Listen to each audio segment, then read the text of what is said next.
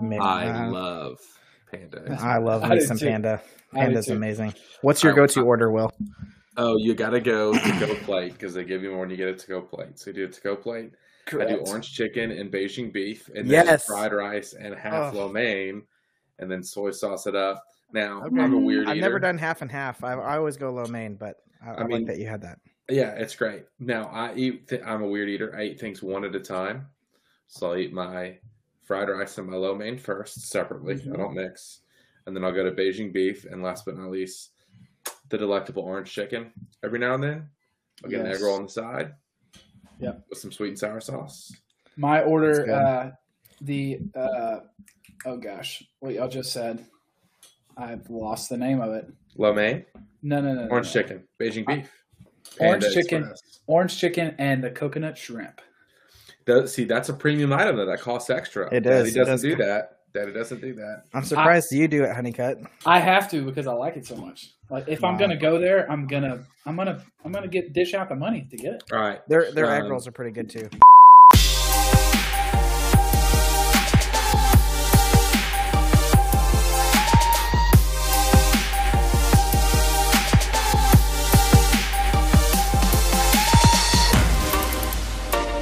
Welcome to episode eight of the FL FFFL podcast. Again, it's your host Matthew Honeycutt, and again, we are joined on this awesome podcast by John Lassie, co-host, and co-host Will Myers. How are y'all doing, guys?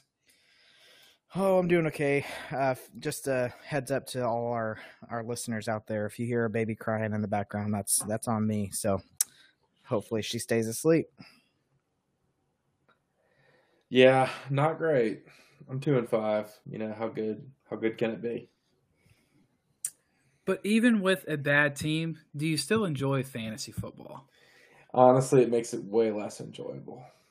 That It is- does it does make it And less I- enjoyable And I when will you say don't win. this, Honeycutt, I am offended by your characterization of my team as a bad team. I like to think I'm middle of the road with a lot of bad luck.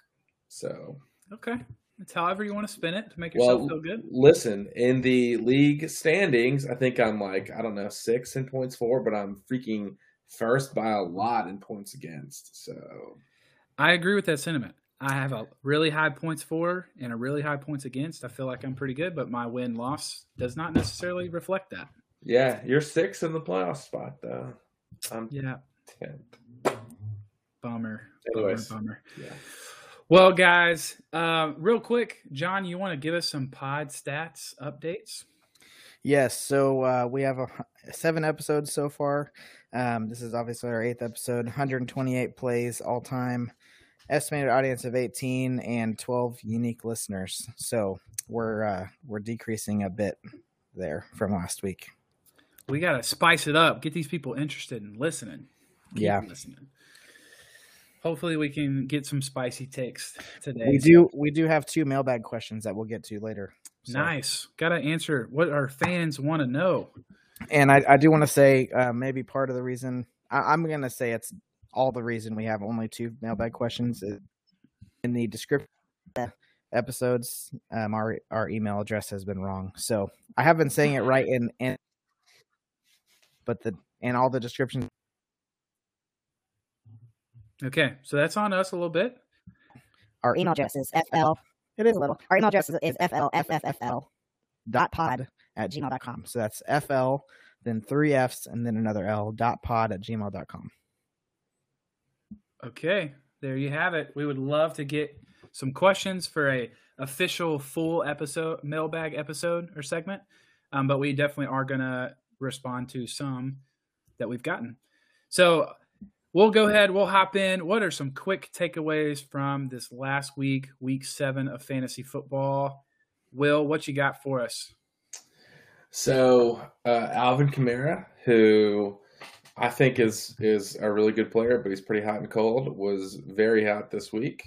Uh, had 35 points. He had almost 30 last week, but he also has games of seven and 13 points. That's kind of tough. But he had a great week. But also, if we look at this uh, Funky Town Fellas and Run DMC scoreboard, by the way, it's just hilarious because Run DMC's third highest score had 11.9 points, and he still won. Because if you look at Funky Town Fellas, his quarterback scored two. that stinks. And his second his second highest score on his team was Kalif Raymond. So yikes, that's not that's not great. But really just kind of a funny matchup between the Funky Town Fellas and Run DMC this week. Correct. But Kamara Yeah. continue to show out. Yeah, he's definitely gotten. Uh, the week before the bye, he was he was good, and this past week he was fantastic. Saints got a very interesting win over Seattle this week, and Kamara had a huge part to play in that game. So Yeah. he had 10 catches, 10 Mhm. catches, which 10 is how they should be using him. So Yeah, and it looked a lot. Uh, going back to a year when Drew Brees was the quarterback, Jameis looked a lot more comfortable throwing the drop down to Kamara um, in this last game. So we'll see if that continues. But Will, I think you had one more takeaway. Do you want to share it with us? uh, I do not. Okay. I want to wait till later. I will talk about that when you bring it up later on in the show. Okay, sounds good. Um, John, what do you got for us? Quick yeah, so takeaway. I, wanted to look and see, you know, how our we'll talk about the top the uh, r- top four rankings, but I wanted to see how the number one guys, if they were d- really distancing themselves, specifically um, Derrick Henry and Cooper Kupp are di- are just continuing to dominate and distance themselves from the pack. So uh, Derrick Henry is 54 points ahead of the next guy, um, which is uh, DeAndre Swift. Um, and just wanted to p- make this note here: if Henry continued to score his average, which is insane, by the way. It's 27.33. So if you continue to score his average for the rest of the year, DeAndre Swift would have to average 32.73 to catch up to him, to just to tie him by the end of the year wow. over 10 games. And Swift is what position is he right now? Number two. Wow. A lot of that is- byes factor into Swift being two, but still. Well, no, still. they, I mean, Henry and Swift both have 10, 10 games left. Right, but what I'm saying is Ekeler, or, you know, or somebody like oh, yeah, that, yeah, yeah. But I- Najee Harris would probably be two, but no, Swift yeah, I see it. I played this week. But Yeah. you're my the point still stands. You're right. Like it's crazy how far ahead Derrick Henry is. from And- the two spot. Yeah. Cooper Kupp is the same way. So he's 42 points ahead of Tyreek Hill. They both also have 10 weeks left. Um, if Kupp scored his average, which is uh, tw- also 27.77, it's just insane. Um, uh, Hill would have to average 31.97 points per game to tie at the tie Kupp at the end of the year. That's insane. Um, Travis Kelce, which I think we would assume, we would have assumed at this point is just would be carrying it away. Actually, only has a 12 point lead over Mark Andrews, and quarterbacks, as we know, has been kind of shuffling around. But Tom Brady just has a nine point lead over uh, Jalen Hurts, so uh, they're not really, you know, distancing themselves. But Henry and Kupp are just going off. It's insane. And again, this this week, I had firsthand view of Jalen Hurts squeaking out 20 points at the end of the game. Like it was at halftime, and he had had like five or six points. I'm like, nice. I'm gonna get a big gap between my quarterback and his and who I was playing's quarterback. And then Hurts ended up with 23 points. It's just crazy. Yeah. Nuts. Um, but John, some great takeaways um, for week seven. So for myself, I'm going to pose a question for us to kind of think through, and I have an answer, and that's kind of my takeaway. But who is the most underperforming fantasy player so far based off their draft value? And so, y'all two think about that. Maybe think of an answer you want to give. I want to look at Calvin Ridley. Um, he was drafted as the number four wide receiver, but he's currently wide receiver 42. Mm. He had he was out one week and he has had his bye already, but still, I still feel like he is underperforming based off where he was drafted. He was drafted number 15th overall in our draft, and that was right where he was kind of projected. So that's my takeaway. Calvin Ridley just really underperforming based off where he's been drafted and where he was supposed to be drafted. So it could be an interesting takeaway for y'all out there for anyone who has Calvin Ridley. I think he's been traded two or three times in our league already. Is that Three right? times, yeah. Three times. So he's been huge trade bait. Hey, he could have a ton of upside still because he hasn't performed, but a little risky. So as far as that question goes for y'all two, who do y'all and y'all may have not looked at this at all, but maybe just throw out a, a quick name of who hasn't performed. I I do think I do agree with what you're saying about Ridley, and you know, and we'll talk about him in, in a little bit um, because he's he was involved in a trade to my team, but um, I you know part of so he is he is underperforming, but his ga- his per game average, like you said, he's already had his bye and he's missed a game due to injury, I think, so or personal reasons or something. Mm-hmm. He's still averaging just under 15 points a game, so it's not again not number 15 overall pick worthy, but it's not like absolutely trash either, you know. So, um, but a guy that I would say and is a guy who was drafted later, actually round six uh, by No Keepers League, is Brandon Aiyuk. Mm. Um, Yeah. he had a lot of hype coming into the season. He had a, a pretty good season last year, and he has literally been terrible. I mean, he has been terrible for the 49ers. He's ranked 94th overall. He's basically useless, should be dropped. I don't know why, if he's still on a roster. I think he is. But um, anyway, just that's a guy I think has been really disappointing. Um, you know, he was drafted in the sixth round for us or in our league and isn't even producing that level. I mean, just guy, guys around him that were drafted after him were Tee Higgins, uh, Juju Smith Schuster, Robbie Anderson has also been disappointment. Chase Claypool, um, had you know, what I mean, like just Mm-hmm. other wide receivers that are like Jerry Jeudy, you know, DeVonta Smith. I mean, they're DJ Chark. There's other guys that are Courtland Sutton. All those guys who were drafted after him and and have been performing arguably better than him. So No, I've that's got- a I've that's a guy. great point.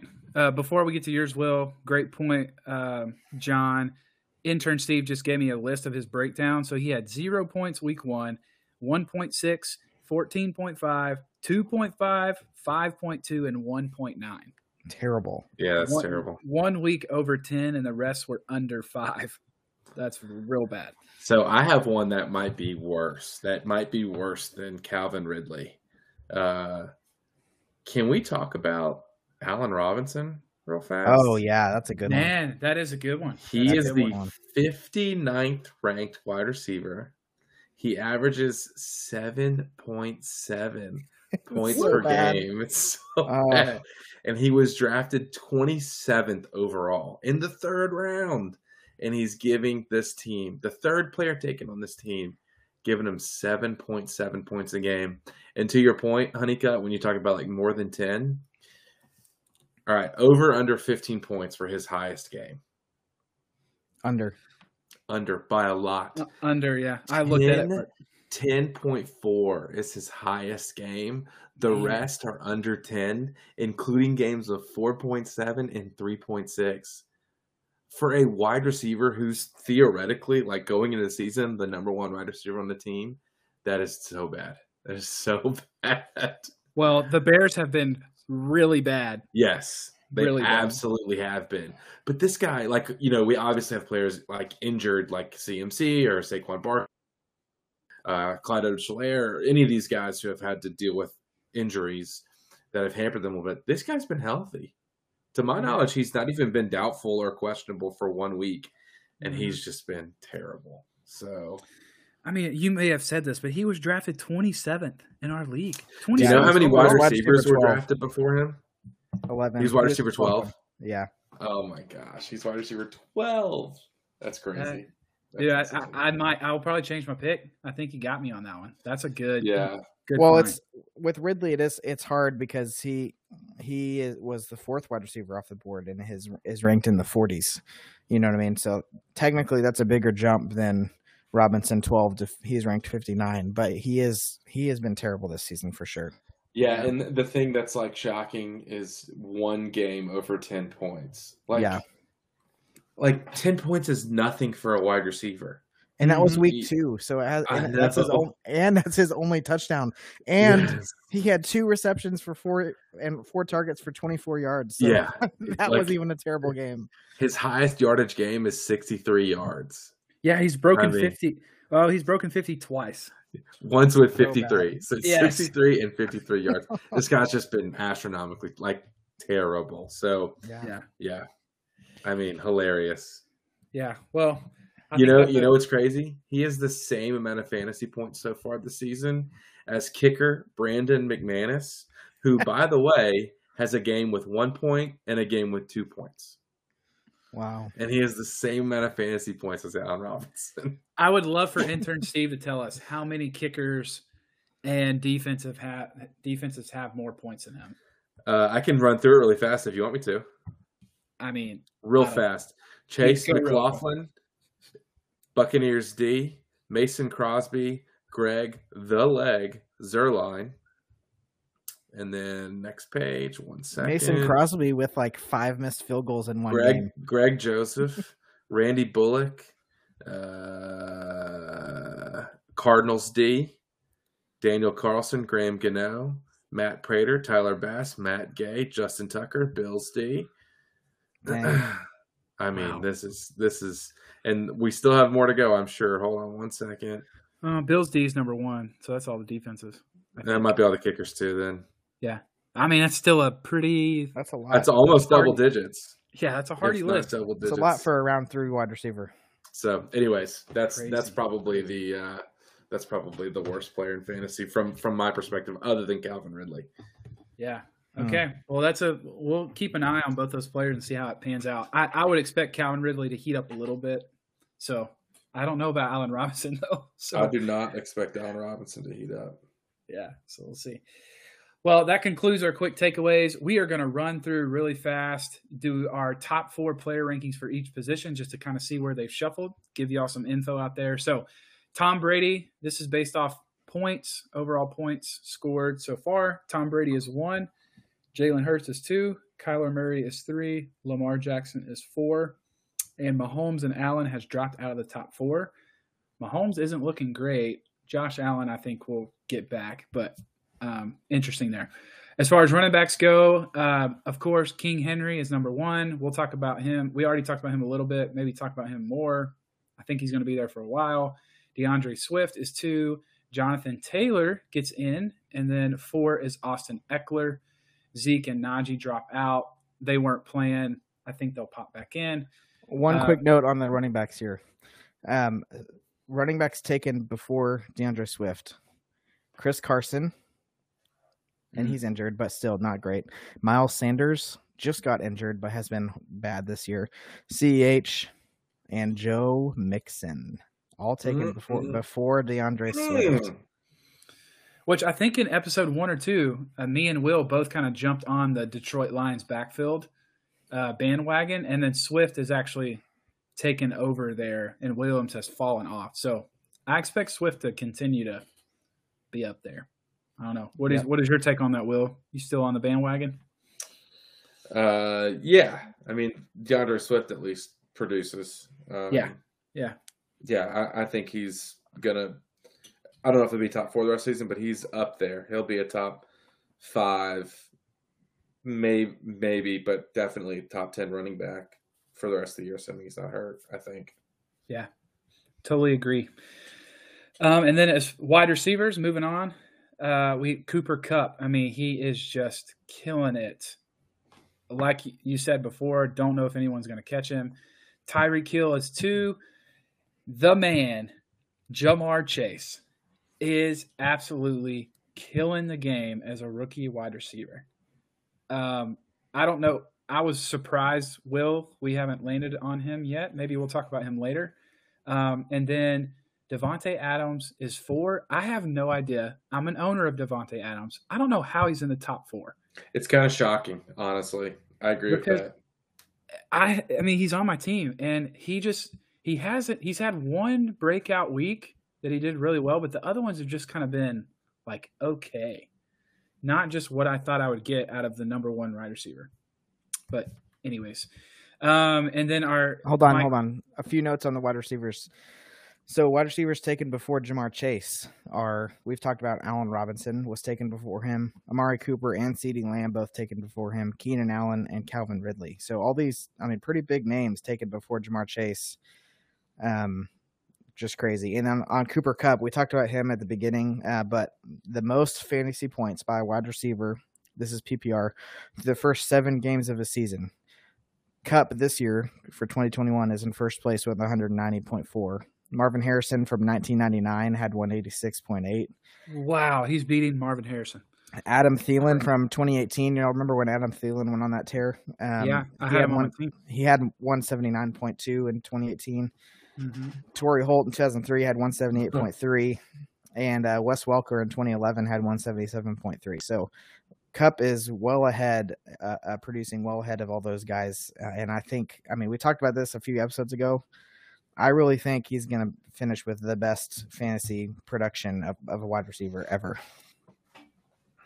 Hey, quick question: Do do we know what the best rookie production ever for a wide receiver is? Like, is Ja'Marr Chase close to that? Man, intern Steve, help us out. Oh, shoot. We don't pay intern Steve enough to figure that out. Well, maybe maybe that can be one of my projects over the week. We Full got it. Yeah. It's gotta be. almost, Almost guaranteed I'm not going to do it, but maybe, maybe. So the interesting thing is about both Cooper Kupp and Ja'Marr Chase. Our the team in our league that is undefeated has both those players. Yep.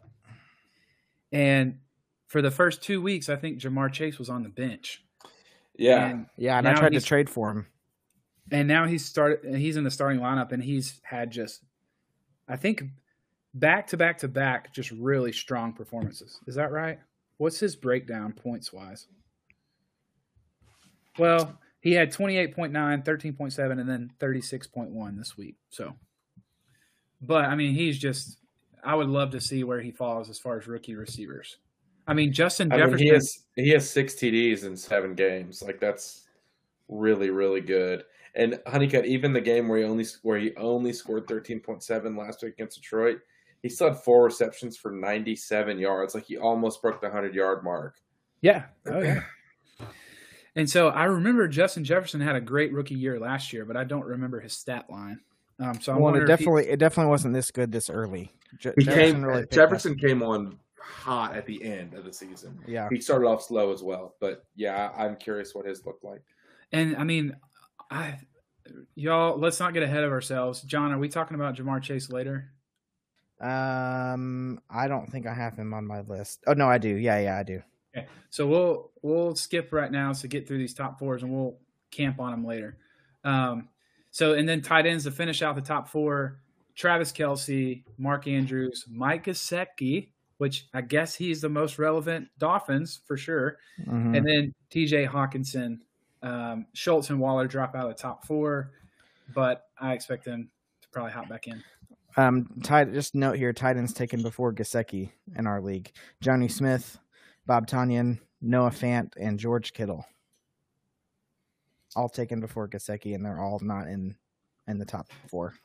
What about Tyler Higbee? He's on my team. Did he, was he drafted before? I think Higbee was after. I would have put. Yeah, Okay. I don't know though. Interesting. Yeah, okay. Well, that rounds out our top fours. Any overarching comments, or do we want to uh, hop into our two mailbag questions? Let's go on to the mailbag. What, yeah, I'm really interested what these mailbag questions are. So I think All we- right, let's go. Let's let's give the people what they want. Let's answer some questions. John, you want to read them out to us?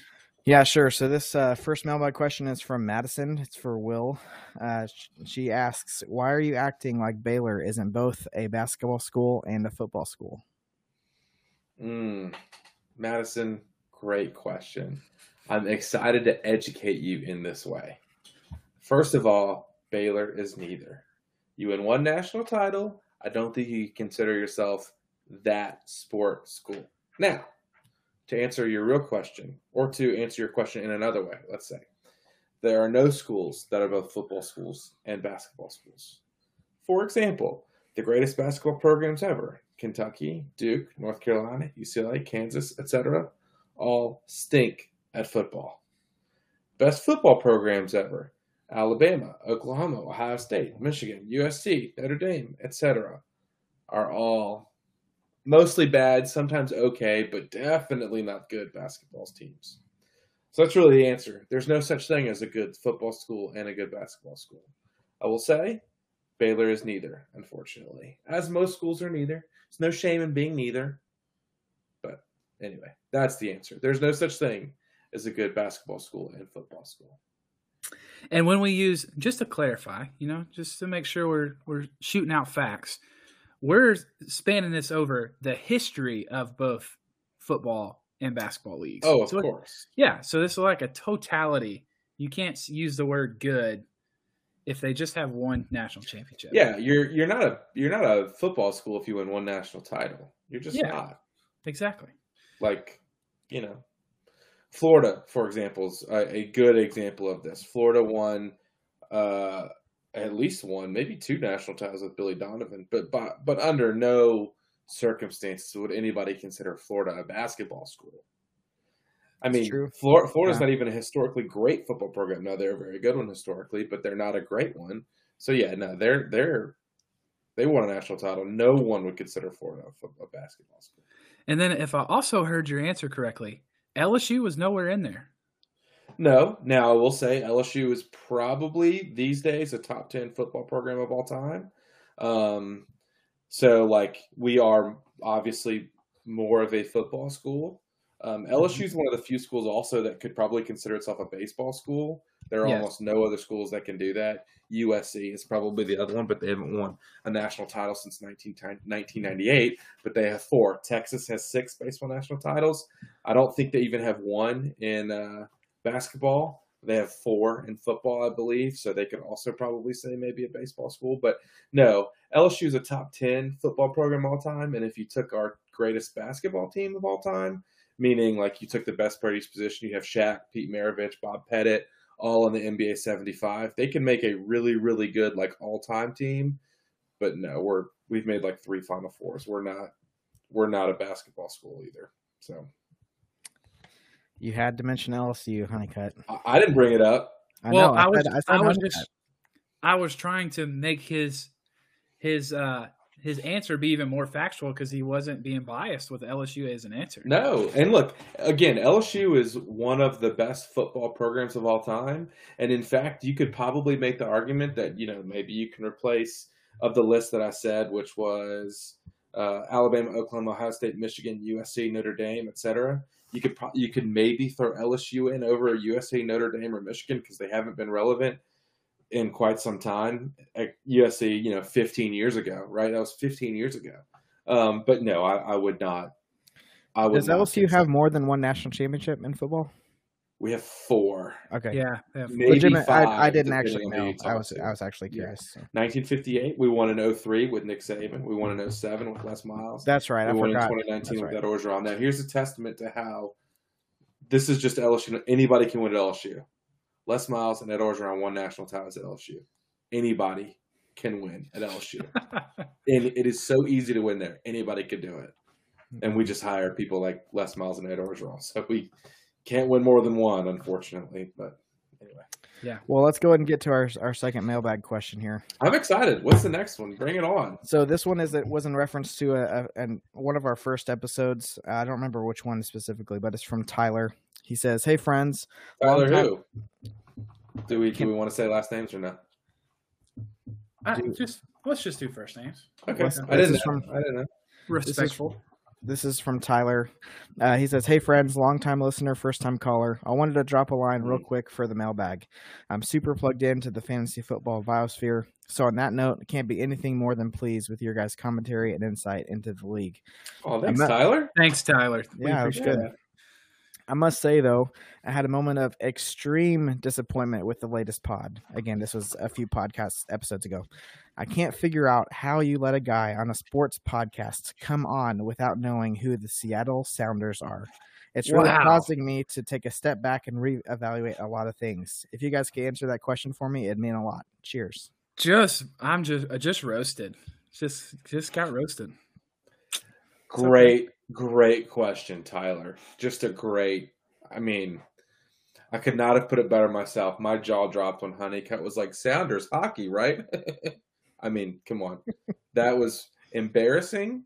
I am embarrassed for the podcast. I'm glad you brought this up. We really need to have a talk about this because, kind of like you, if you're a sports fan, you're a sports fan. You, know, you don't discriminate between sports. And Honeycutt insulted both hockey and soccer in one sentence, which is pretty impressive. So, Okay. So can can you Okay. discriminate? Hold on. Can you discriminate between sport or not discriminate between sports, but still not be uh, knowledgeable enough in all the sports to know every single team of every sport, especially one as far away as Seattle? okay, Thank- great, thank- great, great first part to that question. Yes, of course. Of course, you can know football better than you know baseball. For example, I don't have a professional baseball team, so I don't follow professional baseball very closely. Now I'll watch the World Series, blah blah blah, those kinds of things. But I know the teams, and I think it's not too much to ask to know the teams in each sport. That's there's only like Soccer? them. To know the teams of, of a- 30 of them. right of a sport in America that is not anywhere near the top five. Thank you, thank you. That's all. I need to rebuttal. I can't. Wait, do I hold on, least get- time out. Not anywhere in the top five. What are the top five sports? And NFL your opinion, I'm football. Okay. And NBA No, no, no, no, basketball, no, no. NCAA college football, NCAA We're- college basketball, hockey. I just named five sports easy that that people pay more attention to than soccer. I mis- Soccer. okay, I misunderstood Baseball, your question. Baseball, MLB baseball, NCAA said- baseball. You said Okay. sports. I thought you meant football, baseball, basketball, but you meant leagues, not sports. Okay, so still they're outside the top four if, in sports: football, baseball, basketball, hockey. all Right, which is why I attention than asked the question when you said top five sports. Right. I was wondering what you thought the fifth one was. Yes. You meant something different than what you said. That's okay. That's They're okay. also do I do I get an opportunity to rebuttal a little? Just Yeah, a- go ahead, honey. Just a nice- Just, a just nice don't rebuttal. dig yourself into a deeper grave. I will try my best not to, even though I probably will. There, I would, for me as an American, there is really a trifecta of sports, I would say. I don't know what order they're in. They may be different for different people, but those would be probably football, basketball, and baseball for for American for for for us here. And so, like John said, soccer falls pretty far down the list because I would also put college football, college baseball, like all three of those trifectas not only have professional, but college in America is much bigger than the sport of soccer here. So I, I, I would, I would say the PGA Tour is bigger than soccer in America. I was That- gonna ask. I was gonna ask another question about that. Like, that's a great point. Honeycutt. Do you know who Tony Finau is? Yes. Of course, he knows who Tony Okay. Finau is. This is not an of course thing. Oh my gosh! If you don't know who, wow. Yes. Yes. All right, I have what not- about what about? Have you heard of this golfer, Gael Monfils? Um, not as familiar with him. I'm Trick I've- question. Not a golfer, tennis Okay. player. You got to know all of. See, I'm a sports guy. Welcome. Finally, you name a sport that people maybe know more about soccer than tennis. I mean, I actually know tennis pretty well too. I I love playing tennis. It's we we play it. Me and my wife play it all the time. My I'm just saying- is different than knowing professional tennis, though. Agreed. I mean, I I watch it. We love watching it too.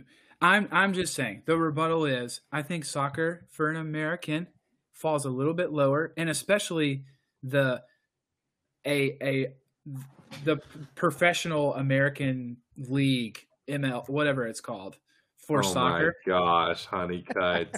I can't. I, I I will tell you. I will be honest, and I'll be vulnerable as a sports person. I don't know the majority of the soccer teams professionally in it, the the Major League Soccer here. I don't know the majority of them, and I don't think that's a bad thing. All right, I'm gonna I'm gonna quote a show. If you guys can tell me what show this is, I'd be very impressive. I'd be very impressed. But the guy asked the question, "Do you know who Liverpool is? Do you know who Liverpool is, I. I, I do know. I probably actually know more about international soccer than I know about the teams here. Okay, Another well, the sport guys- people like more than American soccer. Thank you, Honeycutt. You keep saying sport. Soccer is a sport. The Premier League is a league. It's it a league. not a sport. I know more about the Premier League. Than I Lassie, know you're about- confusing everybody by saying NCAA football and NFL football are two different sports. They're not. Okay. They're but, leagues. but I think to the- anyways, to the, point, I think. let think me it quote actually. my show. Let me quote my show, please. The No. guy asked him, "Do you know who Liverpool is?" And he said, "Of course I know who Liverpool is, Professor. I'm a cool American. I've been forcing myself to watch soccer since 2004." Which I thought was very funny and applicable to this situation. So I uh, am a cool American. You guys, not. whatever. I bet you guys didn't even watch the Formula One race this weekend. No. Oh my gosh, that is even lower on the list. So You got to watch the documentary "Drive to Survive." It's on Netflix. So good. I'll, What's that want to. I want to end. I want to say one thing here. That uh, it's a tweet that I saw. And y'all know Ted Lasso. I've I've never actually seen it, but I know the premise. Y'all have y'all watched Ted Oh. Lasso? Hilarious. Okay. Hilarious. Somebody said they tweeted. It's funny that you know they're talking about how it's just funny how people are obsessed obsessed with Ted Lasso because it has the two things that Americans hate the most: soccer and kindness.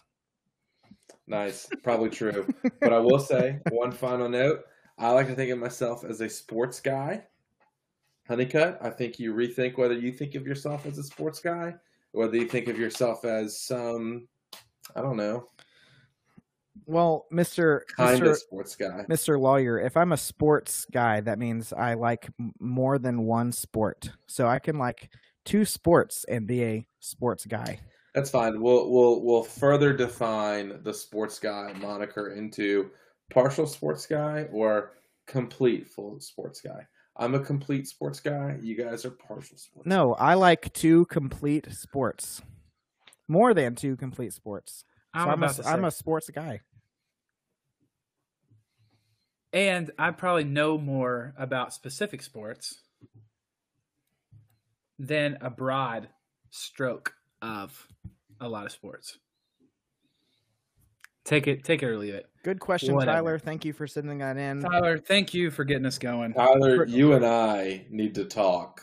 For we the rest should of have our y'all- own sports podcast. Leave For the these rest jabronis out of it. We have been advertising a mailbag segment and we finally got two questions, but let's have three next time. Come on. Yeah, let's double it. We'd love to answer more. Ask more great. questions about Major League Soccer. I'd love for Honeycutt to answer them, I will do my or the. NHL for that for that matter. I, I like the NHL. Apparently not. I don't The know. Sounders are not an NHL team. Y'all They have get a- to- They have a wanna new some team. Top performers. Yes, we can do that. Let's do it. Okay, top performers for week Alvin seven. Kamara, Alvin Kamara. he had a good week. You talked about him already. You did. I think you meant to talk about someone else earlier. That's what I was trying to. I point. think you did too. And then To he, he you? said no. Uh, yeah, I'm looking at my notes. You guys are totally right. Let me, Oh. let me go up and do my. Uh, I'll do my. Uh, my quick podcast takeaway. newbie. I'll do my quick takeaway. My quick takeaway for this past week: Joe Mixon still stinks. That was my quick takeaway. Alvin Kamara was my top performer. Oh, Boom, there we go. Done. Ah, Honeycutt can't- teed, I can't stop laughing. Honeycutt Oh. teed you up for that one at the beginning, and you He did. swung Still. and missed. Ooh, I Oh, did man. big time, big time. Yeah, I wasn't gonna call you out, but then after that last segment, I had to. Yeah, for sure. That was good. Oh. You were you were wrong in the last segment. I was wrong just now. So that was rich. That was rich, guys. That was good. Woo. I'm gonna have to compose myself. I can't stop laughing. Okay. Uh, for myself, after that, follow that up. Burrows, baby. I guess I'm gonna stick with this LSU trend too. Man, It's number hard one not to. top quarterback for the week. Burrow's What a- baby. Burrow had a baby. I mean, I'm just saying, like, Have you he- seen his fake teeth? Can we talk about his fake teeth for a second? I have not seen that. What is that? Dude, about? his teeth are freaking so fake. Like, did he get him knocked out or something? Veneers What? or something. They look terrible. Bummer. Oh my gosh. Okay. Well, he finished his quarterback one last week, 416 yards, three TDs, 28 points, led all quarterbacks. I mean, for a guy who had Russell Wilson, Joe Burrows has like filled the gap really well for me. So very happy with Joe Burrows. And then my second guy. Do you know what his name is? I was gonna ask that too, because Honeycutt, you you do this a lot. Actually, you put an S on the end of people's names, like Gaskin. You always say Gaskins. I'm It's- I'm I'm it's saying the plural. The plural. Joe Burrow, Joe Burrow. not. Joe Burrows. You stick an S on anything, it makes Oh, it man. better. Okay, whatever you say, Honeycutts. Hey, it's great. There's multiple of us. It's awesome. Uh, it's funny because I actually wrote on the next my next person. I also threw an S on there, so that's very funny. Uh, the next guy I was going to talk about, we might have talked about him earlier, but Kyle Pitts. It is It- Pitts. this, is No. good. this is the best episode we've ever had. no, it got me thinking. Like, I I was going to take it off instead. but oh my gosh. I wish you would have taken it off, and that would have just been great. just left it off. Kyle Pitt. Kyle Pitt had a great week. Oh man. I can't stop laughing. Oh gosh, man. All right, let me give you a note on Kyle Pitt real fast. Okay. this is actually a real note. He is, I mean, Kyle Pitt. He's the first rookie tight end to have consecutive 100 yard games since the merger. wow. Even going back to the best rookie tight end ever, Mike Ditka, he did not do that. Hmm. So, Wow. Kyle Pitt, I pretty saw impressive. I saw a tweet. I don't know if this is true, but it said um, he hasn't dropped a pass since week 10 of 2019 when he was in Florida. I don't think so. I see. I saw him drop passes as a Falcon, for sure. Okay. That's not true. I, I mean, don't that was it was from I a have not. that's weird. Well, let me finish reading his stats. Kyle Pitts, top performer, back to back 24 plus point games. Um, he had seven receptions, eight targets, 163 yards, 24.3 points this week. tied in five overall. He didn't even get in the end zone, which is crazy. But I only see him ramping up. He's getting better and better. As we talked about earlier in, in earlier podcasts, I think for tight ends, it takes a little bit of time for them to, get used to a offense, and I think him and Matt Ryan are finally getting a rapport. So the question I pose to y'all: Has he met his high draft expectations yet? I know we talked about that earlier. Do we feel like he's getting closer to that? He's I definitely think he's getting closer. I mean, if he continues the trend that he looks like he's going to be on, then the answer is going to be a resounding yes. If he if he drops off and scores five points a week for the rest of the season, then obviously no. You know, I mean, I don't think that'll happen. I think he has reached this new level. Um, I think that's good for the Falcons, but technically, you know, I, I mean, who who knows what'll happen moving forward? Yeah, and I, I will say, I'm looking at his total points. He's two points, less than two points behind TJ Hockenson to be the number Mhm. four tight end. And he's Yep. a little over six points back from Gesicki. So uh, there's, I I mean, there's no reason to think he can't end up a top five tight end. And if you think, oh, yeah, if you thought at the beginning of the season, like thinking about the tight ends in the league, I can name four real quick. Four real quick. Kelce, uh, Kittle, Andrews, and Waller. If you thought, oh, Kyle Pitts is going to finish behind those four guys, for example, you'd think, yeah, he's already the fifth best fantasy tight end in the league as a rookie. Yeah, I think he has.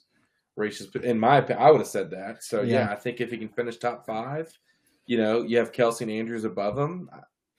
Absolutely, yeah. Wouldn't wouldn't shock me, and I think yeah, he would have filled his potential. Yeah. Uh, the also the crazy thing, if you actually watch the game, um, his two biggest catches last week he did against cornerbacks. Like Yeah. normally it's like, oh, tight end, they get great matchups because they're matched up against a linebacker. He was flanked out and he had a cornerback guarding him and he still caught the ball. He's a wide receiver. I mean, it, it's he's built like a wide receiver. It's crazy. But he can play the tight end, which makes him just a nightmare. So Yeah, I think he was the fourth tight end taken. So like, I think you had Kittle above him, and then Waller and Kelce. So like, if he finishes fourth, that's about where you would have expected him. I I drafted Mark Andrews five pick, four picks after Kyle Pitts. So like, and then T.J. Hockenson was taken another three picks later. So yeah, if he finishes fourth to fifth to sixth, like. That's about Yeah, where that's right in that range. people yeah. would have would expect him to be. So yeah, like I think he's well on his way.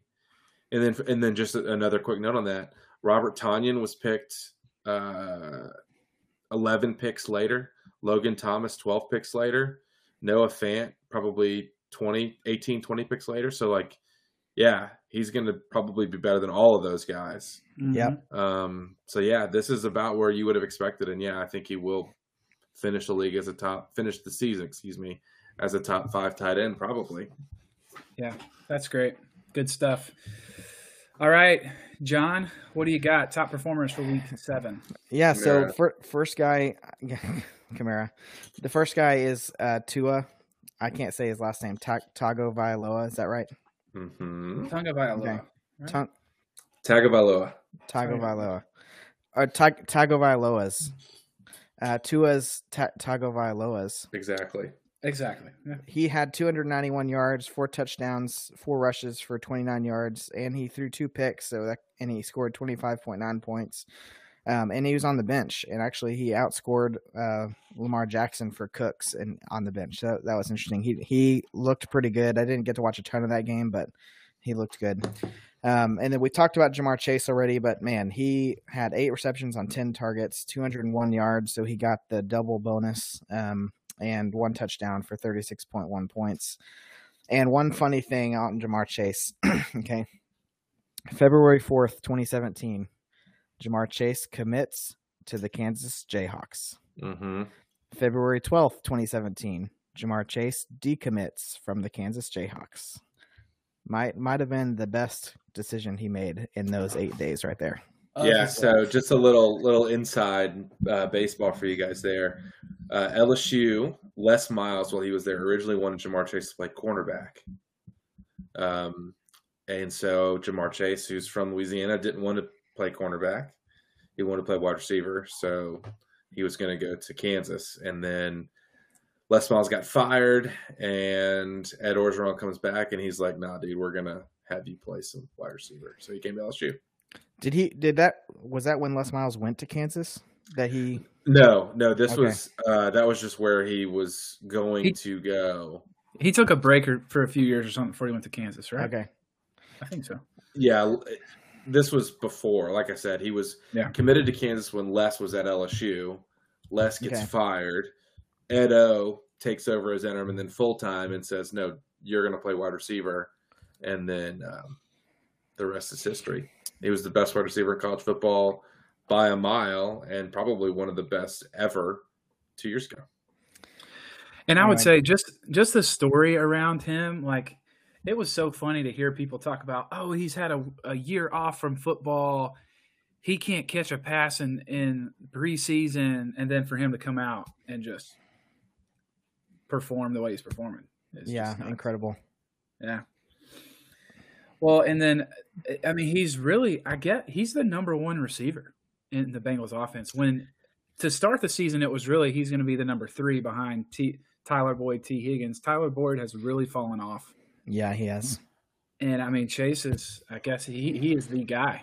Well, I will say Tee Higgins was targeted 15 times on Sunday. Okay, okay, I didn't. Um, he obviously didn't convert a ton. He only had seven catches for 62 yards, but he was still targeted 15 times. And then he was hurt for a couple games, but he's had games of 5, 10, 7, 6, and then 15 targets. So um, I, I still think Ja'Marr Chase is the mm, the biggest weapon on that offense by far. But I do think it seems like the Bengals want to force feed Tee Higgins and get him involved a little bit more um, than he has been. Yeah, I was trying to look at their target share. Um, does anyone have Tyler Boyd close by they can pull up? I'll try to look. I was curious to see. Uh, here we go. I mean, he's had a, a high of 11 targets. He's had nine targets, seven targets. I mean, they're kind of evenly distributing it. He just hasn't really had the points to come with it. Ja'Marr Chase is just a better player. Like he just is. The guy's amazing. He def what's helping him as far as fantasy relevance and points is he's getting in the end zone and he consistently like every week. Yeah. So, um, anyways, I mean, he is he is obviously, but I, I think by far, I don't know if y'all would say this, he's the rookie of the year. I think Najee Harris is close in that conversation, but would you I think it's got to. I mean, I think it's got to be Ja'Marr Chase right now, even with Najee Harris. Yeah, the Bengals right now are the number one seed overall in the AFC. yeah, It, it's Ja'Marr Chase. Like unless the Steelers can, you know, go on a huge run and are, will be relevant in the postseason discussion. I think until that happens, it's Ja'Marr Chase. So yeah, Well, we'll keep an eye on that. Um, any final thoughts on takeaways, power ranking, or player rankings, or top performers? Nope. Let's move on to power rankings. All right. Well, let's hop into the FL FFL week seven power rankings. Will, what you got for us? yeah, uh, number one, we have a change at the top. Just kidding. It's still chubby girlies. I was about to say, Uh, whoa. No, no way. Although I do think you could justify it, but You you probably could justify it. I actually agree with that, but Cooper Kupp scored almost forty points. Ja'Marr Chase scored thirty six points. Robert Tonyan, who has not been very good, still came up with sixteen point three points. I mean, this team's just really, really good. Um, they've got really good wide receivers. We kind of talked about Tyler Lockett uh, and how you know Mhm. he might be a trouble spot until uh, Russell Wilson gets back.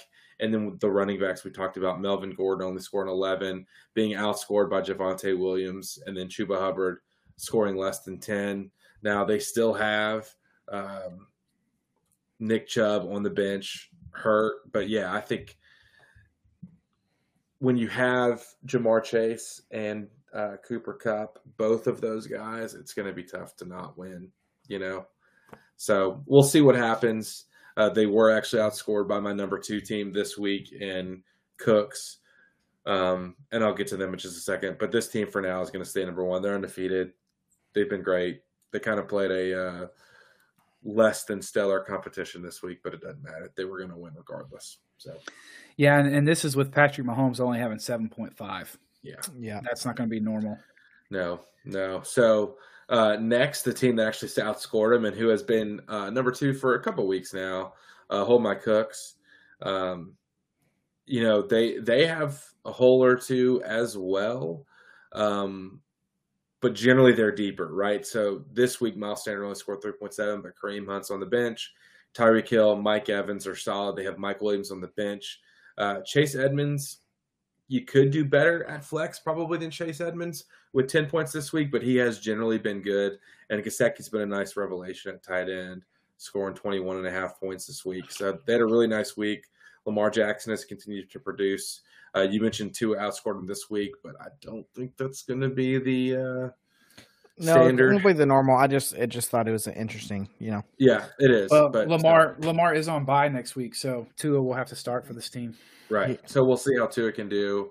Um, but yeah, this will this is a good team. They don't they have less holes than Chubby Gurley, I think. Uh, but we'll see if the if Chubby Gurley's star power will over um, will be too too tough for Cooks to deal with. So we'll see that as that goes on. Next, uh, I do not think this team is very good, but like I said, at some point you have to factor in the record, and this team is two games better than the next team in the standings in their division. So they will almost automatically make the playoffs, assuming they can kind of keep it close. They have a 96% chance to make it right now. That team's Run DMC. Wow. Wow, Yeah. big big jump. Yeah, big jump. And again, I do not think this team is very good, but they are almost guaranteed a spot in the playoffs at this point. They had a nice win this week over Funkytown Fellas. Alvin Kamara had a good week. Their third highest score was Joe Mixon with 11.9. Like I said, I do not like this team. They're 11th in points for, but they just somehow keep winning. Listen, here's the deal with this team though. They were about to lose to Lance, and if Kamara hadn't gone Oh, off, yeah. I mean, they were going to lose if he just hit his average or whatever. Like, and then he went off and they won. But I mean, Yeah, no, look, again, Stuff. I do not like this team, but they are almost guaranteed, unless they have just a complete implosion and lose the rest of their games, which is completely possible because they're 11th in points for, they're Mhm. going to make the playoffs. So, and, and and I will say I respect and appreciate you moving them up because they're winning. They're finding ways, even though it may not pan out over the long haul. Currently, right now, they're they're up there. but if I that's had that's 10 where if I, if I had ten thousand dollars to bet, I would not bet on this team to win the league. Exactly. However, they will make the playoffs almost assuredly. right. Yeah. But but Will, like you've said, these are not standings; these are power rankings. Of course, but at some point you got to factor in this team just keeps winning. Schedule uh, I mean, our wins and like- losses. Yeah. Like you know, like I, my team, for example, I think is much better than Run DMC. They have they have about fifty points more in points scored. They have 160 points. My team has 160 more points against than Run DMC. I think my team is better, but I'm sitting here in 10th place in the league, and they're number two. That has to matter at this point in the season. I understand that. I just want to I want to throw something out here about this team real quick because I, I have uh, this these stats this website that you can sync our league to.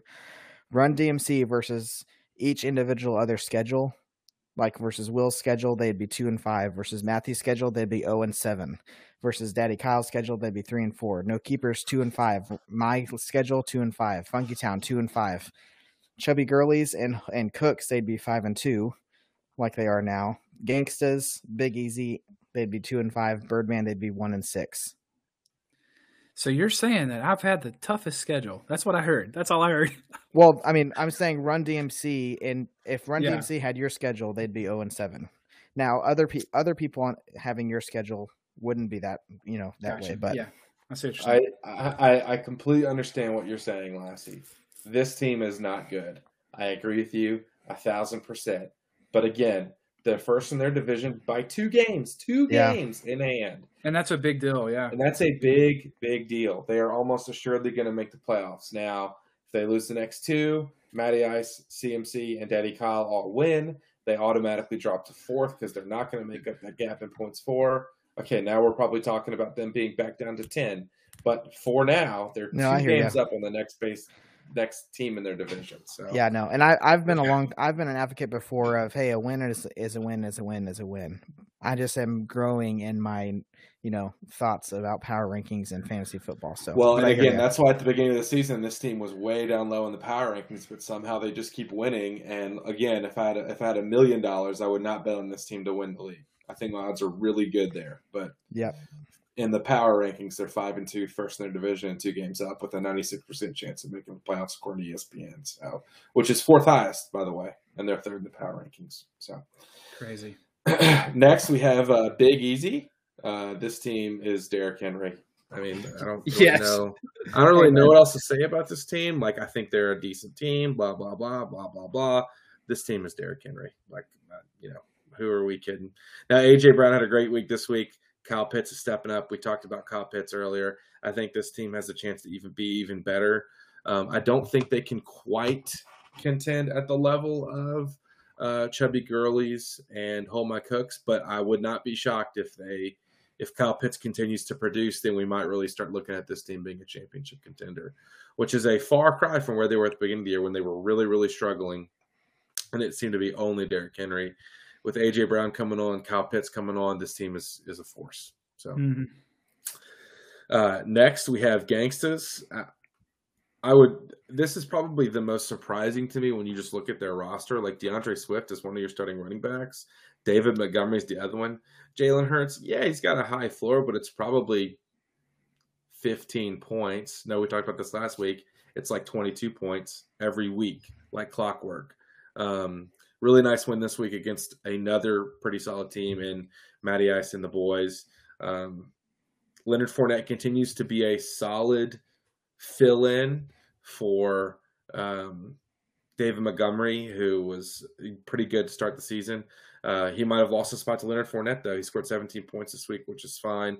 They need another answer at wide receiver. Maybe that's Michael Thomas when he gets healthy, because uh, Odell Beckham Jr. has been in their lineup a couple times recently, and he's just not.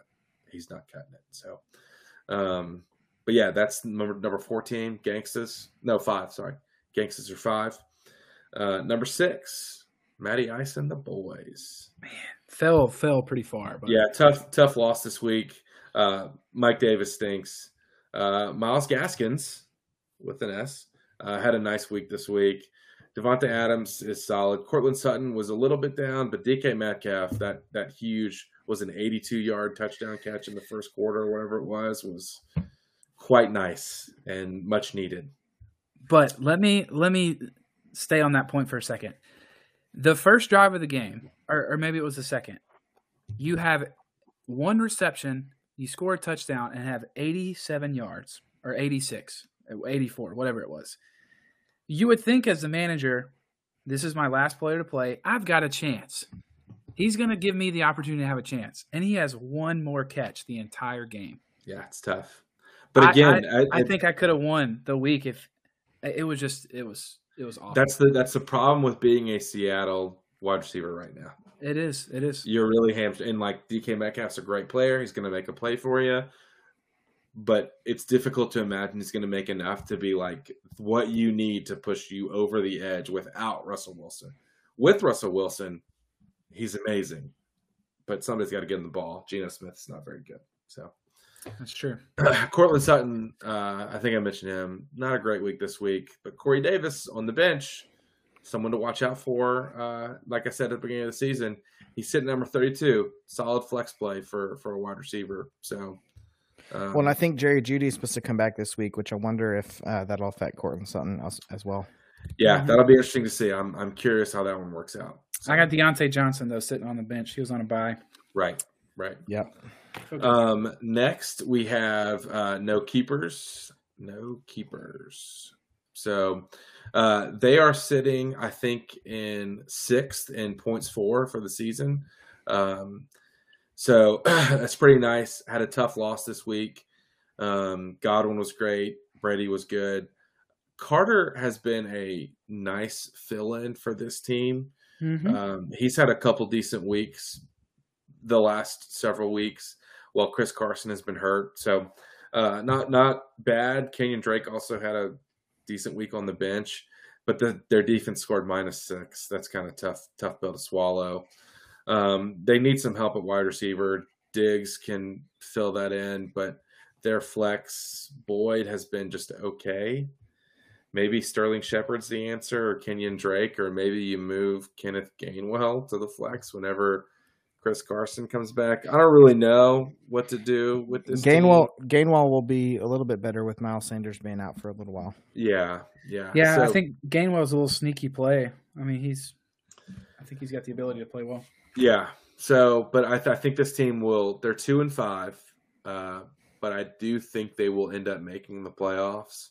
Uh, they're a good team generally. They're currently in ninth, but they've scored more points than one, two, three, four teams in front of them. So, I think they will eventually sneak into the playoffs. Thank goodness. Thank goodness. Thank goodness. We kept Omar from himself a week ago. Let's Yes. just reflect on that for a second. Yeah, He's he Well- has since ghosted me and has not has refused to want to trade at all. Like he isn't even responding. So Honestly, you fleeced him. I don't blame him. He's got to he's got to tread carefully. You no, know? this was it was his idea. It I his idea. understand, Lassie. I understand what you're saying, and I'm sure you were very nice about it. But the fact of the matter is, he's he's gun shy right now. he well, and he should be. He got Yes. totally fleeced. Yes. Even if you were completely transparent with him, Lassie, which I believe you were, Yeah. he just he made a bad choice. So good job, league. I commend you guys for vetoing that terrible trade because it was a terrible trade. We talked about what he also had on the table last week. Mm. Eesh, what could have been? Anyway, Now, Will, are you have you changed your tune a little bit about vetoing trades? Because you got really mad at the league a few a few years ago when we vetoed a trade that you did. that okay, you so I, I can I can address that right now. The trade that I did last season was still a fair one. I don't remember what it was, but I remember looking at it at the end of the season and being like, Jervis would have come out ahead because of the injuries or whatever that we were dealing with. and generally, I don't like to veto trades. Like if it's even close, I'll let it go. But again, I, I went through the math this past week. This was not even close. No, Omar I, I get that. I just yeah, yeah, Yeah. I know. So I just was curious because I, you know, I, I mean, I, I think some people think you know you shouldn't veto unless there's like proof of collusion or there's like a guy just completely giving up or something. You know, um, other Well, people are like, like no, veto up. if it's uneven. So, this looked like giving up. That's how bad it was to me. and if was like, Omar yeah. was, if his if his record was completely defeated, I would agree. But it, you know, he, I mean, last week when he did He that was trade, two he was four. two and four, which isn't.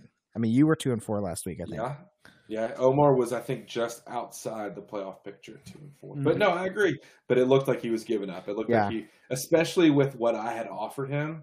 I think when I looked at what I offered him versus what he was getting, I was like, "There's something going on here."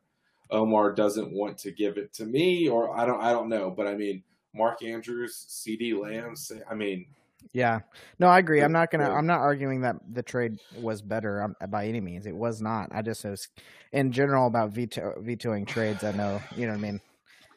Yeah. So, Again, my as- trade last year with Jervis, if I recall, would have worked out in Jervis's favor last year, which is what I was saying last season. Yes. As we get back to the power rankings, quick question for you, Will. Try to try to keep us on subject.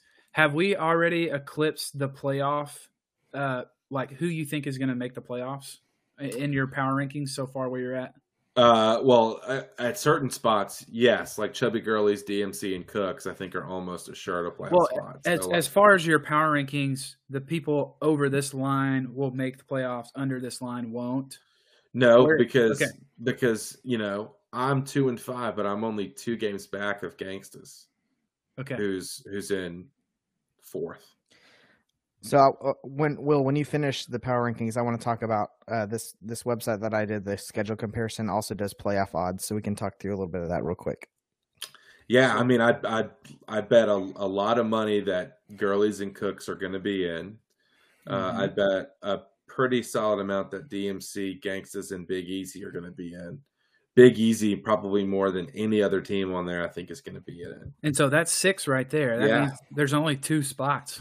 Right. Right. and that's and that's the problem, right? Because like my team, for example, I think it's probably better than. Let's see, I think it's probably better than. Mm, you- definitely DMC for sure.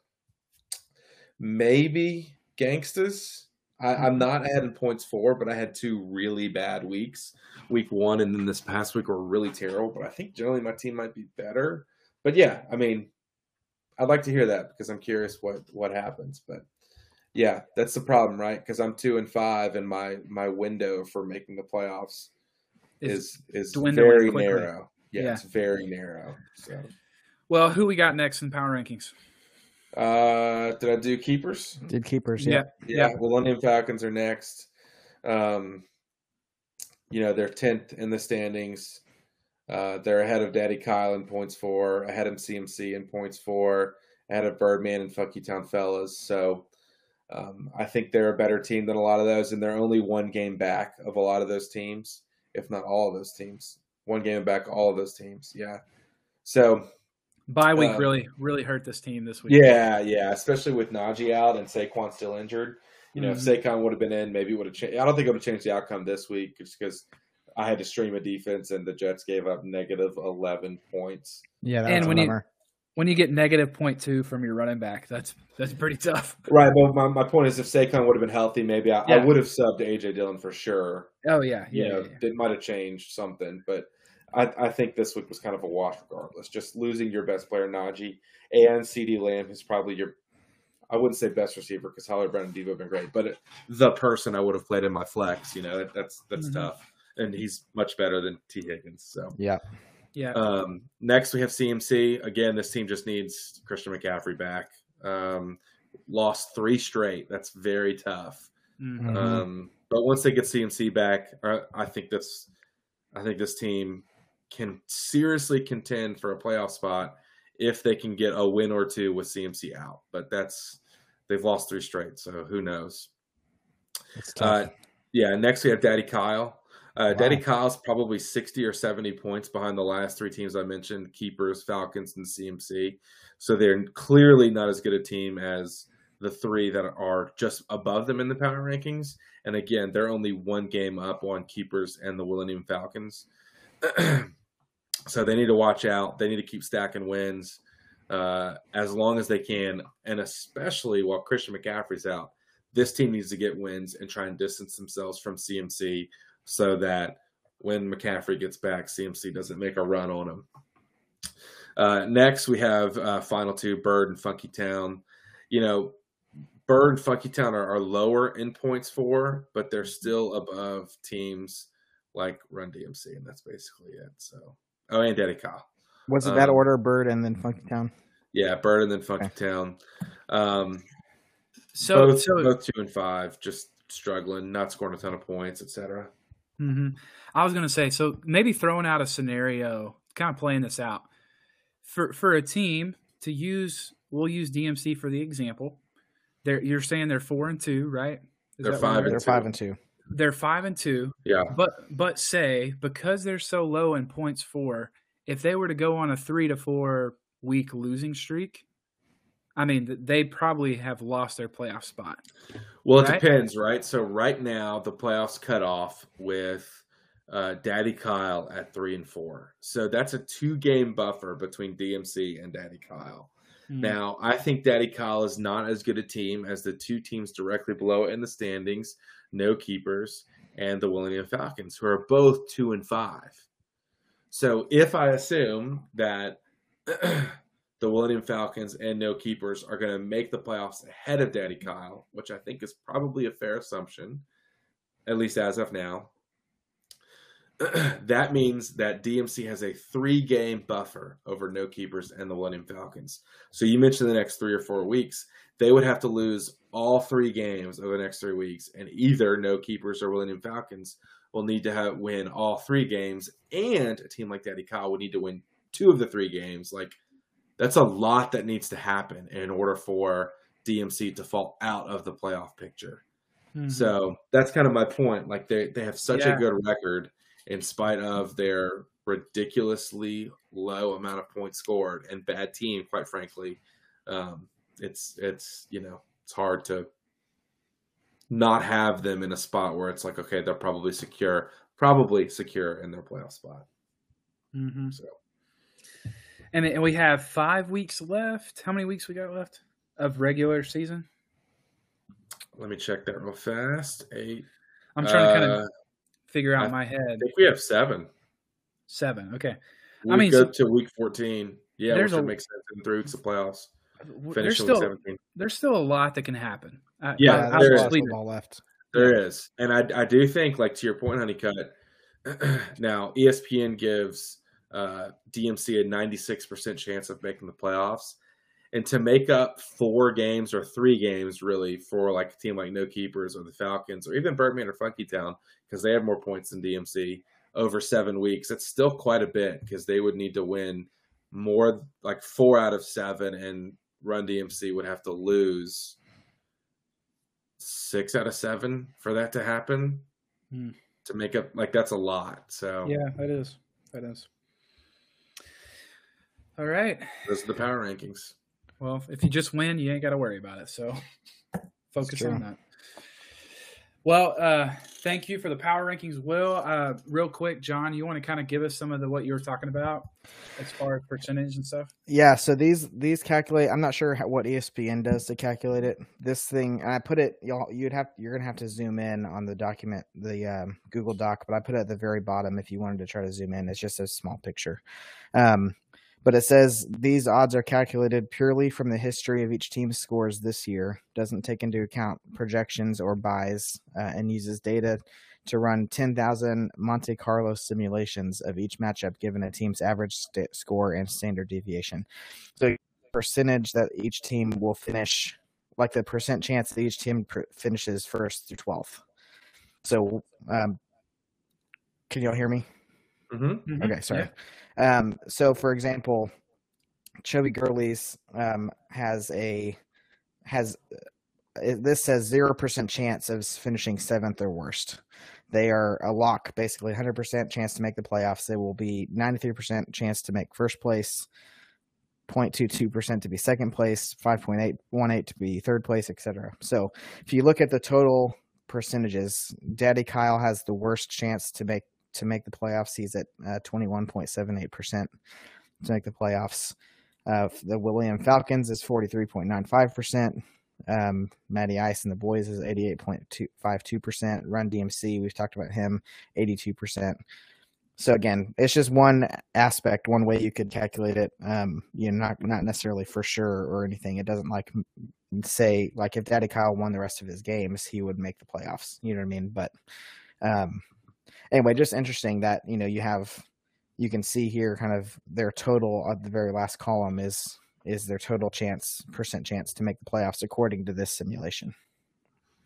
Interesting. So when it says 32.2 for me of second, it's saying that I have the highest percentage chance to finish second place. Is that what that's saying? Uh, yes. Okay. Interesting. Interesting. I don't know So if I agree again, yeah, I mean, uh, uh, it again, it's it's basing it off of your average score and and then like a standard deviation, like saying you know whatever that is, saying your average score is 130 every week, and you'll deviate 10 points either positive or negative from that. And so it does Yeah. 10,000 simulations each of your on all of your matchups moving forward, and it says you win X number of those, which would make you be finish second place or whatever. Does that make sense? Yeah. Okay. Interesting. I like that one much better. Gives me a higher probability to get Yeah. second place. But uh, that's really cool. Cool to look at. Disagree. yeah. Well, we'll see. We'll see how it pans out. That's really cool. Thanks for sharing, John. Yep. You want to Um, do uh, trade talk real quick and then bye weeks before we get into ma- matchup Yeah. previews. let's get let's get into matchups. So there was one trade this week. It was uh, t- uh, run run CMC traded Josh Jacobs and Terry McLaurin to Daddy Kyle for the bane of uh, Honeycutt's existence, uh, and Calvin Ridley. Um, and so wanted to know y'all's thoughts on that. I'll give you my thoughts real quick um, on it. Uh, I, I wanted mostly I wanted out of the Josh Jacobs business. I think um, I just didn't didn't love him. I thought I thought actually Patterson gave me a better better trade piece down the road than Jacobs. No one really was ever interested in Jacobs, so I thought I should take it while I had the chance. Um, Ridley has had 10, 11, 13, and 10 targets in his last four games. So I think the volume's there, but it's, it's not translating to points yet, I hope. Um, I'm hoping with Kyle Pitts being better uh, that it'll take some attention away from Ridley. Um, he seems. I feel like Ridley does a lot of the dam- a lot of damage when he's not the guy. You know, last year with Julio, Ridley did really well um, when he's not getting all the attention. Um, Daddy Kyle wouldn't take Amari Cooper in the trade. That's who I was trying to trade Jacobs and Cooper for. Um, and then I, I had a little bit of a fanboy moment because I do listen to uh, one other fantasy football podcast, the Fantasy focused podcast from ESPN, and one of the main guys on there, Matthew Berry, he's has this texting thing. Uh, he'll he'll answer questions when he gets to it. So I actually texted him and said, "Hey, Matthew Berry, would you do this trade?" And he said, "You know what? I really would. I, I really don't like uh, Josh Jacobs moving forward." So I, I had a little bit of a fanboy moment because he responded to my text. I thought that was pretty cool. Picks. Um, but I might have lost this trade. We'll see. Picks. Picks, Picks? of the text. Pick. Oh, picks of the text. Sorry, I was like, yeah, what? Picks of the text. Sorry. Yeah, we I'll need to uh, we need to make sure it was real. yeah, I'll yeah. Uh, I, I have two two takes on this. Um, the things I like is ob- is obvious. Patterson is playing way above what he was drafted as, and I, I don't see it not continuing. And Ridley, I think, is going to continue to form better than he has. The two thing the the thing that I don't like is that you are now Falcons heavy with two players, and I know that you may trade one of them or something, but I that's not a stock I would really want to buy into as the Falcons. Um, and I am a huge fan of Terry McLaurin, and I think he's getting even better. yeah. So I, I don't know. I, I agree with you, Josh Jacobs. Totally agree with that take. Not the biggest fan. You've tried to trade him to me a bunch of times, and I'm like, I don't want him. You and Will both, and neither one Yep. of you like him. Yeah, and so I'm just kind of down on him.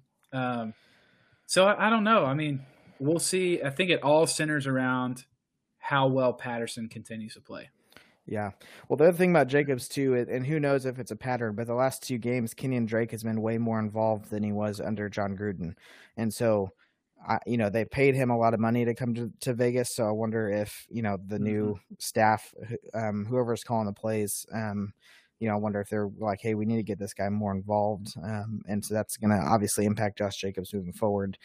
Um, ultimately, I like I said, I I didn't like Josh Jacobs. No one else really would take him um, except Omar. Was I trading Omar to Josh? No, I wasn't even trading Josh Jacobs to Omar.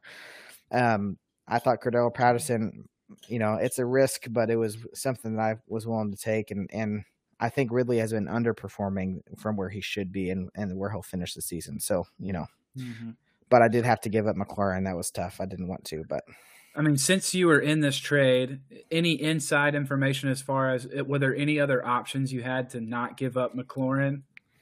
Or No, he didn't. He was pretty. He was pretty firm on. Um, let me pull up. I'm looking at my text with him. I, if there was just any other way to try to keep McLaurin, obviously I would have tried. But other than that, Well, it's hard. It's hard. Like, what have you given up to? Uh, you know, uh, I mean, like Yeah. a, a Cooper and a Pittman, because those are really my other other like trade pieces that are are semi valuable. You know, Mm-hmm.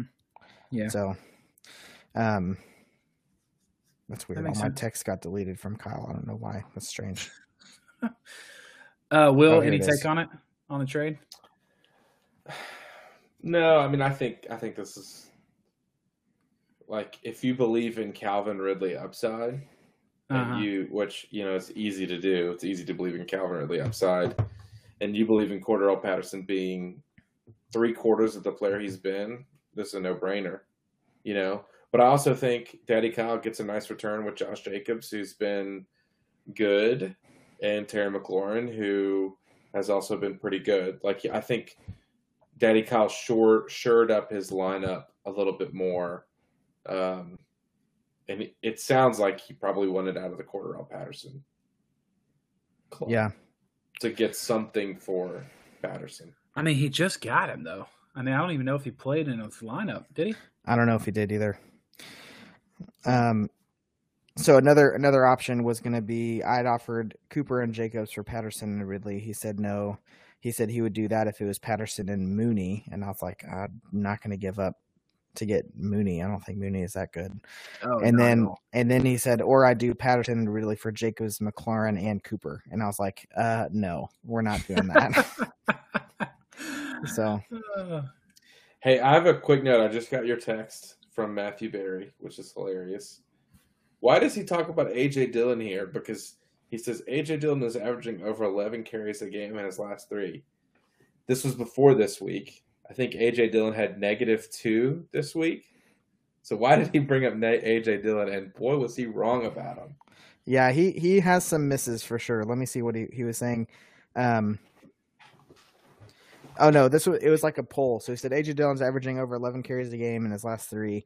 I think he's going to be a thing, and curious if you agree. Text back with a yes, AJ, or no, AJ, if you think he's the real deal for the rest of the season. Well, so he was I held on to a him. Yeah, I I played him because I thought, hey, maybe he had three carries for six yards, one reception for two yards, and he got negative 0.2 points. Did he fumble or something? Yeah, I think so. yeah, Hmm. yeah. Just Yeah. a rough showing. Pretty bad. Yeah. Anyway, we can uh so bye weeks real quick, we can do that and then we can get into matchups. Um only two teams on bye this week. The Raiders and the Ravens. So Raiders you have Derek Carr, Darren Waller, Josh Jacobs, Kenyon Drake, uh if he's fantasy relevant. You know, he's been good the last two weeks. And then the Ravens obviously Lamar Jackson and Hollywood Brown and Mark Andrews. I forgot Mark Ouch. Andrews. Mhm. So Yeah, I mean, not not as big of a bye week, but still two teams on bye. Some teams are going to be affected by that. yep. All Yeah. right, You want to get up into some matchups? let's get to the matchup previews. Let's make some predictions. Okay, Going so last. Go, Will, last. Will can go last. I'll go first. Honeycutt, you can you can be in the middle. Um, Gotcha. So uh, we got first up, no keepers league versus Gangsta's Paradise. I'm gonna pick Gangstas in this one. I think uh, it's a tough one to pick though because you know no keepers has Brady, Ekeler, and Diggs who have been really form a nice core for him. Godwin is a great uh, wide receiver too. Definitely has um, you know on the high end of wide receiver twos. I think he's been producing. Hockenson's been good the last two weeks, but Gangstas has Jalen Hurts who has, as we talked about, the probably the best fantasy floor of a quarterback, maybe. Uh, DeAndre Swift and Kelce as their core. Hopkins really can go off at any point. And Kadarius Toney, when he's healthy, has looked really good. And is Michael Thomas going to play this week? Um, and if he does, will he be the Michael Thomas we all remember? Maybe. I think Gangstas wins this one, and I think Hurts has his first game over 30 points. Hmm. He's playing the he's playing the Lions, so Interesting. Uh, I'm gonna go with gangsters, keeping it short, sweet, simple. Gangsters. Keepers. Ekeler. Big. Big. Dang. He had All a bad week two weeks ago, coming off a bye. how big? Big. Let's go 35. Wow. Oh, Big. big. Very big. Wow. Okay. Okay. Big deal. Um, so next we have Daddy Kyle versus Funky Town Fellas.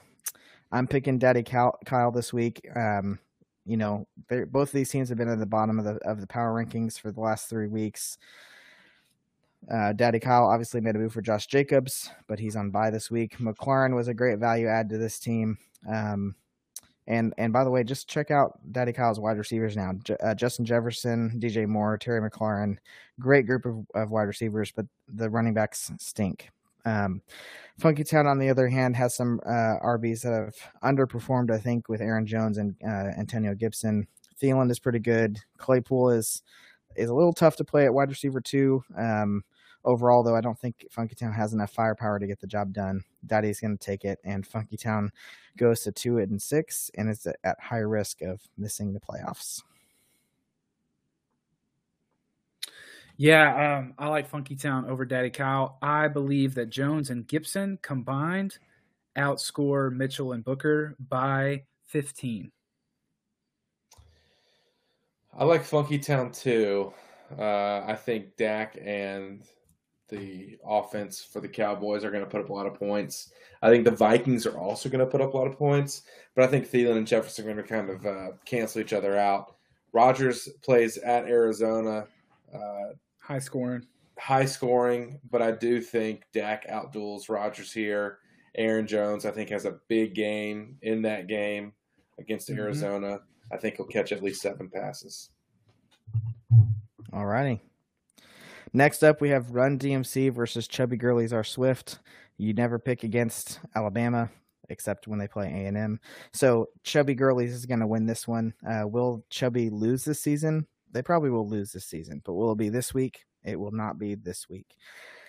Chubby has shown some weaknesses the last few weeks. Running backs are a problem with this team long term. Um, as you know, uh, as long as Chubb, Nick Chubb is out, um, Cooper Kupp is legit, and Ja'Marr Chase looks to be unstoppable. So those two guys cover, you know, Melvin Gordon and and Tyler Lockett um, doing doing poorly. DMC somehow has a great record, even though they have the second worst points for and third worst points against. Uh, this one's going to be an L for DMC. Chubby remains the top dog and goes eight and oh. zero. Yeah, man, this is the one that took me the longest. I really, really, really wanted to pick DMC because I like the matchups and I think the team's going to perform. But like we like we continue to say, I can't go against Chubby until they lose. So Chubby over DMC, although at Chubby is going to have to lose at some point. They have to lose, but I don't know if it's going to be this week. Chubby. We can move on. Okay. Okay. This is this is chubby. I okay. mean, this is chubby. Right. You guys, you guys know. I get it. Next, we have uh, the Big Easy versus Run CMC, and my pick is the Big Easy. CMC is in shambles right now. They've tried to make a few moves, like we've talked about, but who knows if Patterson continues the pace that he's on. Um, he slowed down a little bit against Miami, but it was still clear that Mike Davis isn't the guy in Atlanta. Jerry Jeudy might be back, but we don't know what his production will be like. Big Easy has Josh Allen, Derrick Henry, Kyle Pitts, AJ Brown, and he's been surging with the three game winning streak. Meanwhile, CMC is on a three game losing streak. So this one's going to be a tough one for CMC to win. Um, barring any, you know, practice injuries to almost all of Big Easy's stars, um, he's going to easily take this one from CMC. Uh, prediction: Although CMC loses, um, I think Kyler is going to finish as QB one against the Packers this week. And yes, that does include me thinking Jalen Hurts will go over thirty points. Oh, okay. Um, uh, this big Easy team is rounding out to be really solid. I think they might be the best team in the league overall. Um, and I believe they're going to beat Run CMC. Like you said, they are in shambles and trying to recalibrate uh, as they await the return of CMC. Uh, and then also, I believe Big Izzy is going to score the most of any team in the league this week. Yeah, ESPN has this as a 30 point projected difference. That's big easy. Yeah. Yeah. And I think Kyle Pitts eclipses 100 yards for the third straight week. Nice. Okay, great. Uh, next, we have Matty Ice and the Boys versus Hold My Cooks. Um, my pick here. Sorry, Matthew. It's got- I'm going to go with Cooks. Matty Ice may have found a running back better than Mike Davis and Myles Gaskin, uh, or Myles Gaskins, as he likes to refer to him as. Uh, run CMC should never have dropped Gaskin. Uh, Robinson is good, and DK. I don't think DK is drops as much as y'all think uh, with the QB situation in Seattle. I mean, I know he drops for sure because Russell Wilson is better than um, than uh, what's his name? Doesn't exactly doesn't even matter. Uh, Tyler Lockett. Geno Smith. Geno Oh, Smith, yeah, yeah, yeah. Uh, I think Lockett's a lot more highly impacted by that. Um, Mhm. but this team might not have Davante Adams this week. It's looking like he won't. Um, Mhm. Cooks, on the other hand, has been surging. The only weakness they really have is Miles Sanders, and and they have Chase Edmonds who could fill in, you know, um, nicely behind Miles Sanders as as a backup. I think Cooks wins this one, and I think he wins by over twenty points. Whoa. Well, I'm definitely going with Matty Ice and the boys. Um, I love having Robinson back in the lineup. Although I'm going to miss Adams if he doesn't play, I still think I'm going to be able to pull it out. Um, and I believe that Burrow is going to outscore uh, t- uh, Tua. So Well, that I mean that's for sure. Burrow's way better than Tua. So what was that again? Say, say that name. Burrow is way better than Tua. you know, I said Burrows as in like Burrow apostrophe s, not Yes. Burrows as in you say Burrows. I know, I know, Okay. I know. Uh, this one's easy. You you replace Miles Sanders with Chase Edmonds and have Mike Williams fill in that flex spot. Yeah, this is this is Cooks. Give me Cooks. Okay. Alrighty, Cooks it is. Next we have um, Birdman versus uh, our very own the Willennium Falcons. The toilet bowl. See, I thought I kind of thought um, Daddy Kyle versus Funky Town might have been the toilet bowl, but um, They're both they're both bad matchups. That's I'm I'm picking I'm picking Birdman in this one. He has uh, uh, his Oh. his stellar duo of running backs back in action this week with Dalvin Cook and Zeke. Um, Dalton Schultz is also back. Uh, he is struggling at wide receiver though. Um, we've mentioned before that maybe he can trade one of his tight ends um, to get a, a wide receiver. Um, the the Falcons though have their own bye week problems this week again. Najee is back, but they're without their quarterback Derek Carr, uh, their tight end Andrews, and their wide receiver Hollywood Brown. Can CeeDee replicate last game's production against a bad Minnesota secondary? Maybe. Will Saquon play? Maybe. If the answer is yes to those questions, the Falcons probably win. But I think the answer is no, and the Falcons will lose again and enter desperation mode at two and six. Okay, I am going with the Falcons. You're welcome, Will. Um, and if Gronk plays, I believe he gets back in the end zone. That's all I got. Yeah, I'm going with the Falcons as well. I think uh, even if Saquon doesn't play, I think Javonte Williams continues to produce. Not having Hollywood Brown and Mark Andrews hurts, but the timing is decent because I do think Gronk is going to play. He's been on the cusp for a Mhm. couple weeks now, so Yeah. um, you know, Bruce Arians said on Monday he's hopeful. So if Gronk plays, and that's really the key, I think. If Gronk plays, this team wins. If Gronk is out, they got to scramble to find a tight end. Javonte Williams is replacing um, Saquon, and Tee Higgins is replacing Hollow Brown. That's a lot to make up. So, um, but yeah, I think if Gronk plays, this team wins, and I'm assuming he's going to play. We go with the Falcons. Yep. Alrighty, there it is. We have um, we're unanimous on Chubby and Big Easy, and everything else we're different on. So All right. Any update on our tracker?